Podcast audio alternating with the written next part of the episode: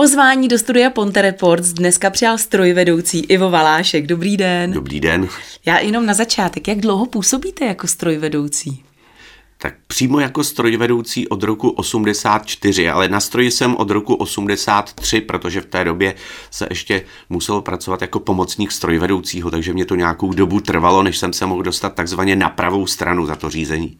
A vždycky jste chtěl mít něco společného s těmi vláčky? Pamatuju si, že úplně první profese, která se mně líbila, tak to byli popeláři. No ale vy, my, vy jste mi před chvílí vlastně prozradil, že váš tatínek eh, měl co dočinění s letadly. Vy jste se kvůli tomu přestěhovali do Žadce, kvůli letišti, které bylo tedy v Žadci. Tak proč jste netíhnul k tomu letadlu, které se tak jako úplně nabízí, ale spíše tedy k těm vlakům? Tak letectvo se mně líbilo taky, ale eh, v určitý době když mi bylo asi 12 let, tak, eh, tak mi eh, táta řekl, že eh, pokud budu chtít jít do armády, takže mi zláme hnáty. takže, tak, takže dobrovolně povinně. Četla jsem někde, že zájem o práci strojvedoucího roste, ale úspěšnost uchazečů klesá.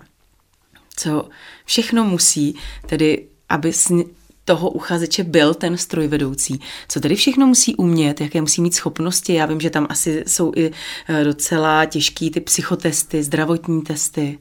No, ona je to docela tvrdárna od, od začátku až do důchodu. e, takže ta úspěšnost klesá hlavně proto, že e, spousta lidí e, vlastně neprojde přes zdravotní způsobilost.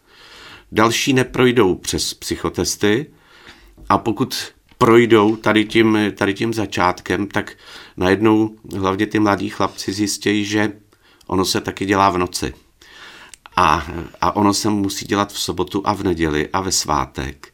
A on je taky nástup třeba ve 2.30 a, a končí se třeba v 10 hodin a e, druhý den se jde třeba ve 23.20 a, a tak dále a, a najednou zjistí, že to prostě pro život není.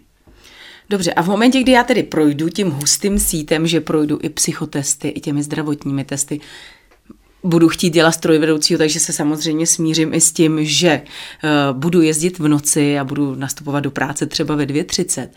Uh, tak okamžitě, když já tedy udělám tedy tu šk- autoškolu na, na strojvedoucího, tak mě hned pustíte do toho kokpitu, do té kabiny. A nebo musím ještě potom jezdit jako takový ten třeba vedle vás, jako toho strojvedoucího letitého a musím získávat postupně ty zkušenosti, než přeberu tu zodpovědnost za ty lidi, které mám za sebou. Tak ona to opravdu není jenom nějaká vlakoškola. Není to, není to, že by se udělal nějaký kurz Eh, pak by se udělali jenom nějaký jízdy a, a test a vyrazila byste na trať, tak, tak to v žádném případě. Eh, první, co je, a to už se hodně snížily nároky, eh, tak je to projít dvouměsíčním takovým komplexním kurzem. A ten, ten není v žádném případě jednoduchý, protože tam se vlastně musí probrat všechno co v tom, co v tom vlaku funguje. Takže mus, ten člověk musí zvládat eh, základy elektrotechniky, eh, mus, musí zvládat eh, spalovací motory, hydrauliku, ať je to hydrostatika nebo hydrodynamika a samozřejmě pneumatiku, protože e, brzdy jsou, jsou vzduchové. Tohle to musí všechno zvládat a tohle je jenom ten základní kurz. E, potom e, samozřejmě musí projít tím kurzem následovným. A ten se dělí buď to na motorové lokomotivy nebo na elektrické lokomotivy. To už je tam taková specializace. A potom musí odjezdit zácvik. To už jezdí pod dohledem strojvedoucího na určité vybrané řadě lokomotivy a z té potom dělá zkoušky.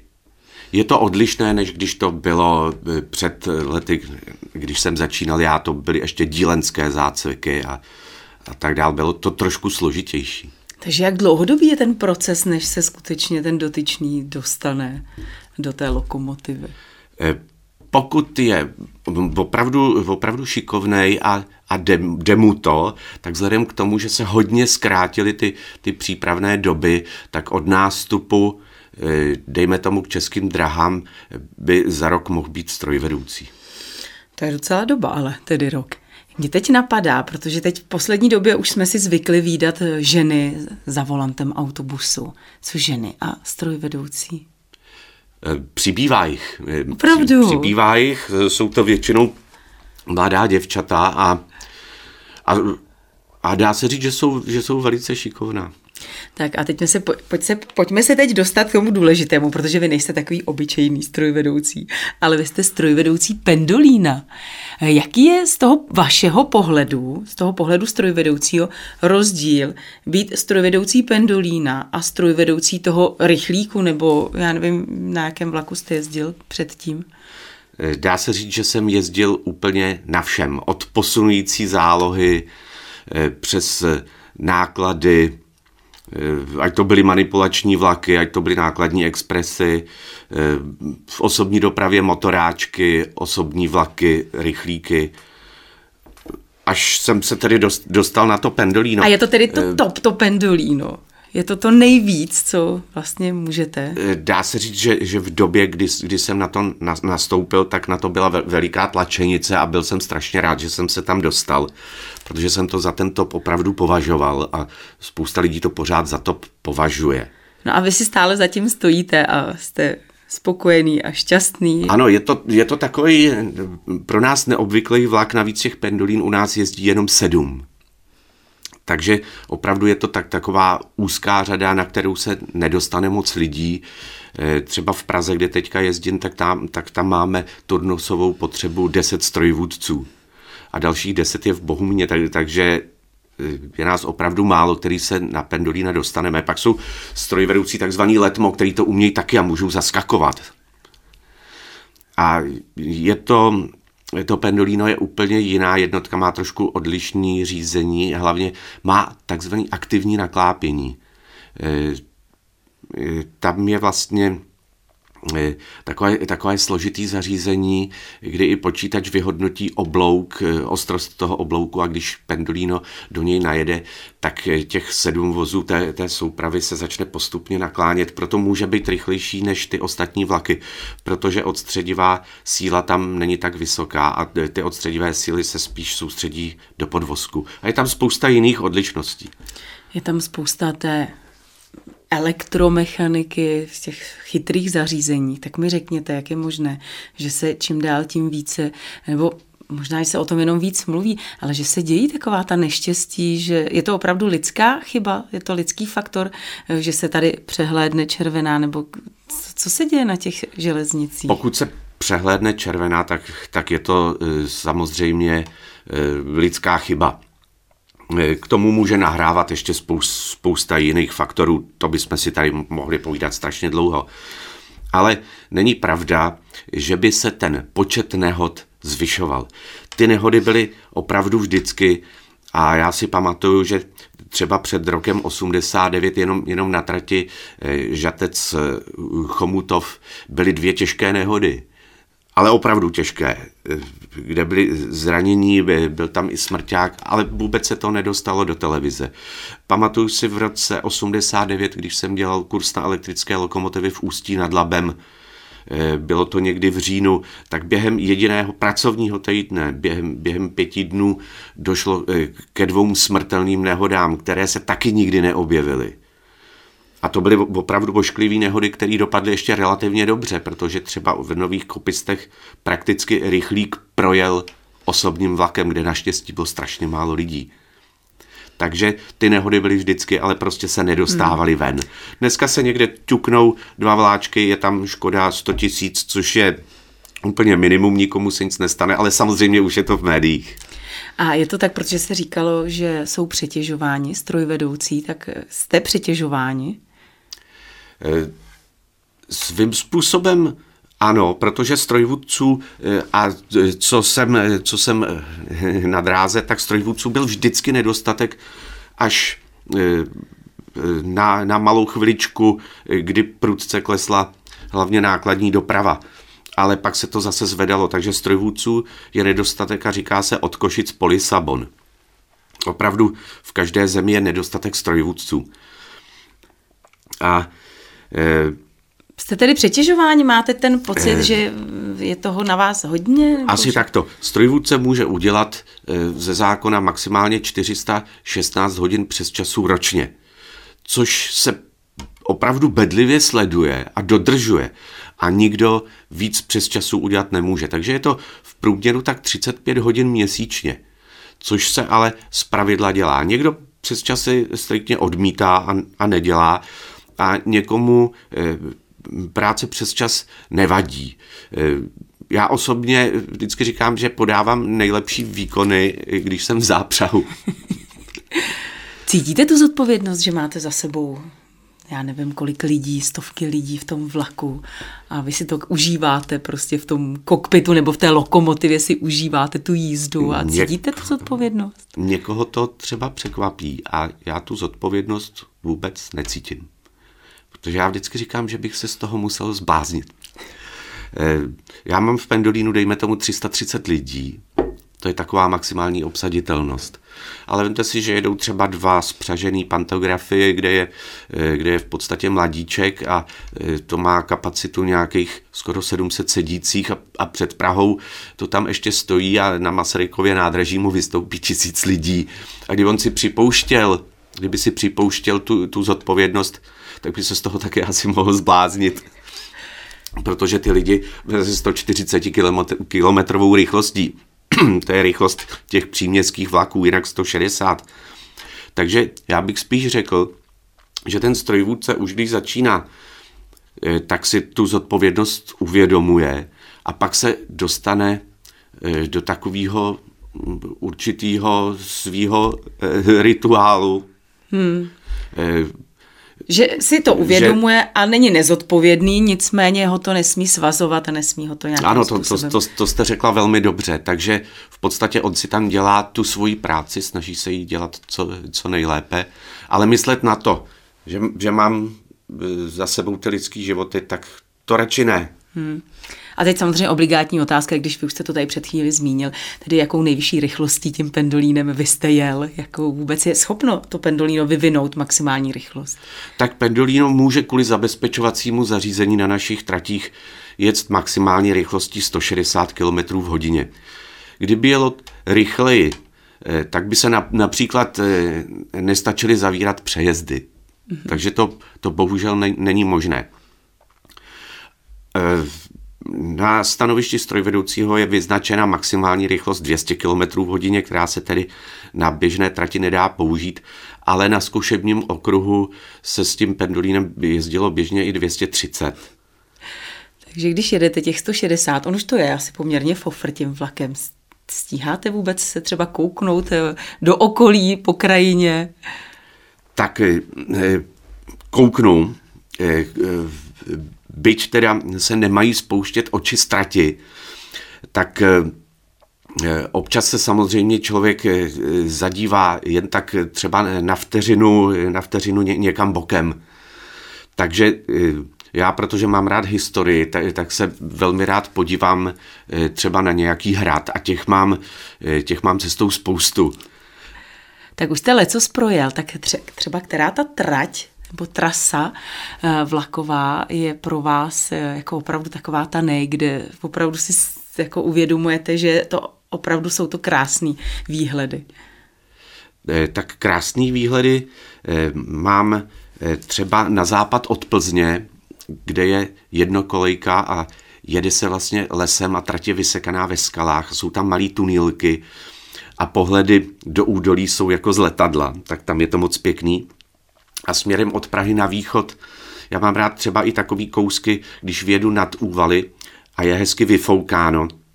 A na tu vteřinku se podívám doleva, tak vidím bezděs. A, a když jedu, když jedu e, dál, potom sjíždím na Moravu, tak u zábřehu na, Moravu, na Moravě e, vidím třeba Pradět, potom můžu vidět Mírov, Bouzov, e, Helštín, Nový Jičín. Takže ty výhledy jsou hezké, opravdu. Pojďme teď trochu odbočit. Eh, zůstaneme tady u nás na severu. Já myslím, že to bylo někdy na konci loňského roku na švestkové dráze na Lounsku. Eh, jel vůbec poprvé autonomní vlak, tedy vlak bez řidiče. Co vy si o tom myslíte? Jak vůbec je to bezpečné? Eh, tak já vás ještě malinko opravím, ten vlak jel bez strojvůdce. A já jsem řekla, bez řidiče. Bez řidiče, pardon, pardon. My jsme malinko háklí na to, když nám někdo říká řidič. Dobře, beru zpátky.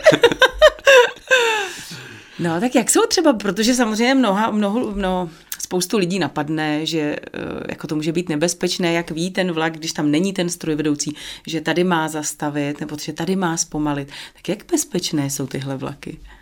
Eh, já si myslím, že eh, vědci celosvětově už mají techniku, která by tohle dokázala zabezpečit. I ty naši vědci z toho AŽD si myslím, že, že jsou eh, perfektní odborníci a že ten vlak samostatně by jezdit mohl. Ostatně v některých metropolích jezdí, jezdí autonomní eh, vlaky metra. Ovšem v našich podmínkách bych řekl, že ten vlak musí být ještě pořád pod dohledem. Už třeba proto, že je e, spousta přejezdů. Hmm. Takže hrozí kolize. Další věc je, je to pořád technika, ať je tam elektřina, ať jsou tam spalovací motory, tak vždycky může dojít k nějaké závadě.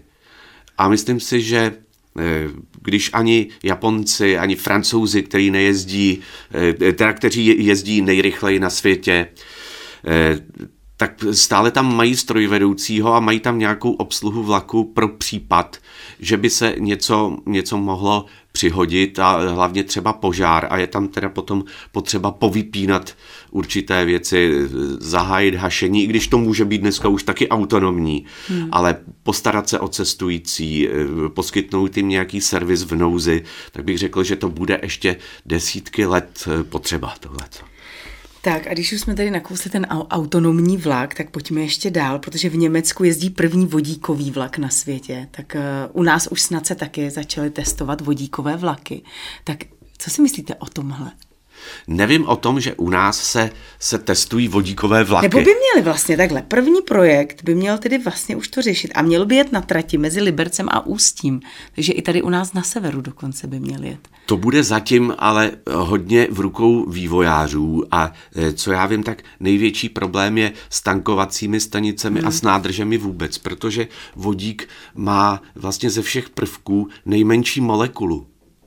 A e, tudíž utěsnit, utěsnit vodík, to bude možná největší problém eh, nejen, nejenom u vlaků, ale třeba i u aut. Proč by se mělo přejít tedy na tyhle vodíkové? To protože je to ekologické? Nebo co je, co je tak výhodné na tom vodíku? Každopádně ekologie. Protože eh, spalování eh, nafty a vůbec jakýchkoliv fosilních paliv tak víme, že, že nepřispívá ke kvalitě ovzduší. I když eh, dnešní motory, které se dávají do lokomotiv a nahrazují eh, ty, které jsme tady měli za, za minulého režimu, eh, tak už mají mnohem nižší kouřivost. Dokonce se některé lokomotivy kombinují i s bateriovým pohonem, takže ta lokomotiva, která zajíždí třeba na nějakou vlečku, tak ji obsluhuje na baterie a potom, potom dál hybridní teda, vlaky. Už je, ano, už, už máme i, i hybridní lokomotivy. Takže co se týče toho vodíku, tak to je úplně hudba daleké budoucnosti. Já si myslím, že prozatím ano, to je v rukou vědců. Uh, tak a pojďme uh, dál, co se týče, vy už jste tedy říkal, v 84. se jste začal jako strojvedoucí. V 84. v květnu už jsem byl strojvedoucí, který mohl samostatně vědět. Tak to máte určitě spoustu zážitků, tak vzpomenete si třeba na nějaký zážitek, který jste, na který opravdu nezapomenete do té nejdelší smrti. Myslím z těch cest jako strojvedoucí. Tak určitě, určitě to byly vždycky e, nějaké nehody. Každá ta nehoda, i když na ní třeba nemyslím denně, tak ale naprosto úpí v paměti. Eh, Já mám takový pocit, že zrovna nedávno se vám ale něco přihodilo. Já jsem to četla snad na Facebooku, že se vám někdo zabarikádoval ve vlaku, že se ubodal, zabarikádoval. Tak s tím zabarikádováním to bylo, to bylo přehnaný. protože si opravdu nedovedu představit, jak se člověk v pendolínu zabarikáduje. Maximálně by se mohl zavřít na záchodě. Ale tam, tam šlo o člověka eh, zřejmě eh, duševně vyšinutého. Eh, začínalo to tak, takovou takovou demonstrační, takovým demonstračním pokusem o sebevraždu, kdy se, kdy se pořezal a otočil nůž proti sobě a, a říkal teda, že to nepoužije proti nikomu jinému a, a ať ho tam vlastně necháme umřít. Takže je to tak, že vy jste musel zastavit, nebo se to stalo ve stanici? Nebo? E, já jsem samozřejmě byl za, zařízením a e, přiběhla ke, ke mně e, trošku vystresovaná vlak vedoucí a říkala mi o té situaci a navíc jsme byli v takovém údolí, kde jí vypadl mobilní signál, tak jsem volal dispečera Eh, zrovna když jsme si jížděli na Moravu, jsem projížděl Hoštejnem, takže se mě ozval řídící dispečer z Přerova a řekl jsem mu, že zastavím v zábřehu na Moravě a že tam potřebuju záchranné složky, hlavně teda policii a záchranku. Takže eh, po zastavení tam, tam potom byla taková větší akce a Pendolino nemohlo pokračovat. No dál. a jak to jenom dopadlo rychle, to určitě chceme vědět, jak, jak to dopadlo s pánem? Eh, ošklivě, protože se bodnul, nakonec se přece jenom bodnul a byl převezen do nemocnice v Olomouci. Takže vy se opravdu nenudíte tedy, ne, jako to, strojvedoucí. To opravdu ne. Tak a pojďme ještě na závěr. Eh, já mám pocit, jak už jsme se bavili, že tedy řídíte pendolíno, nebo jste strojvedoucí pendolína, že už asi nic víc není, ale přesto máte ještě nějaký ten nesplněný sen v rámci vaší profese. Mě totiž teď napadá Orient Express třeba. Tak teď jste uhodila hřebíček na hlavičku. Já eh, nevím, jak jste se to dověděla, ale je to asi dva roky, co jsem měl tu čest eh, být v čele Orient Expressu a to na trati z Prahy do Chebu. Tak to byl úžasný zážitek, opravdu. Ten skutečný Orient Express, jak vidíme ve filmech Agáty Christy, tak takovýhle Orient Express jste já nevím, skutečný... říct řídil, nebo jak se to, co se říká? Eh, můžete říct eh, řídil, a eh, já teda říkám, že jsem ho vedl. Vedl, ano, jste ten strojvedoucí, tak jasně. No a jaký to bylo? Bylo to v něčem jiné? Ano, byl, bylo to jiný už, už tou atmosférou. Ten, ten vlak je trasován z Benátek přes Brenner, Vídeň, Prahu, Paříž a přes Kale do Londýna. Takže, takže to, je, to je něco úžasného. Je to souprava modrých vozů. Jsou tam čtyři restaurace. Stevardi mají blankitně modré uniformy s těmi e, francouzskými kastrulky. No a, a vy jste taky, když jste tedy vedl ten vlak, tak jste taky měl na sobě nějakou speciální uniformu? Nebo? Ne, já, já jsem jezdil já jsem měl ve svý klasický džístce, který říkám taktická vesta, protože má hodně kapes a vím přesně, v který, v který mám co. Hele, a jak jste se k tomu jako dostal? Jak se to stane, že v uvozovkách, pardon, obyčejný tady strojvedoucí z Čech může řídit Orient Express? Ten, ten vlak projíždí několik železničních zpráv a ta společnost Orient Expressu má nasplouváno eh, v každém tom, tom státě lokomotivu eh, té určité železniční zprávy, kterou, kterou projíždí.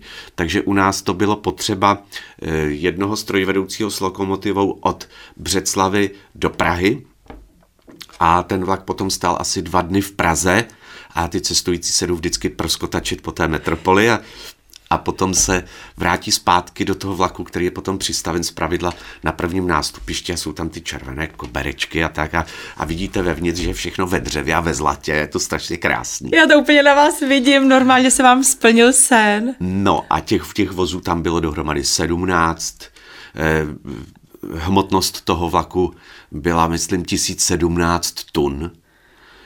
A tím, že jsem to vezl na, na podzim a na západ e, a je, je to velmi členitá trať e, s, s, s velmi členitým profilem a, a ostré oblouky a tak, tak, tak jsem musel vlastně přepnout e, lokomotivu do, do režimu náklad a jet s tím velice opatrně, aby nedocházelo k prokluzu té lokomotivy a, a k podélným rázům ve vlaku a, a aby ta jízda pro ty cestující byla opravdu, opravdu perfektní.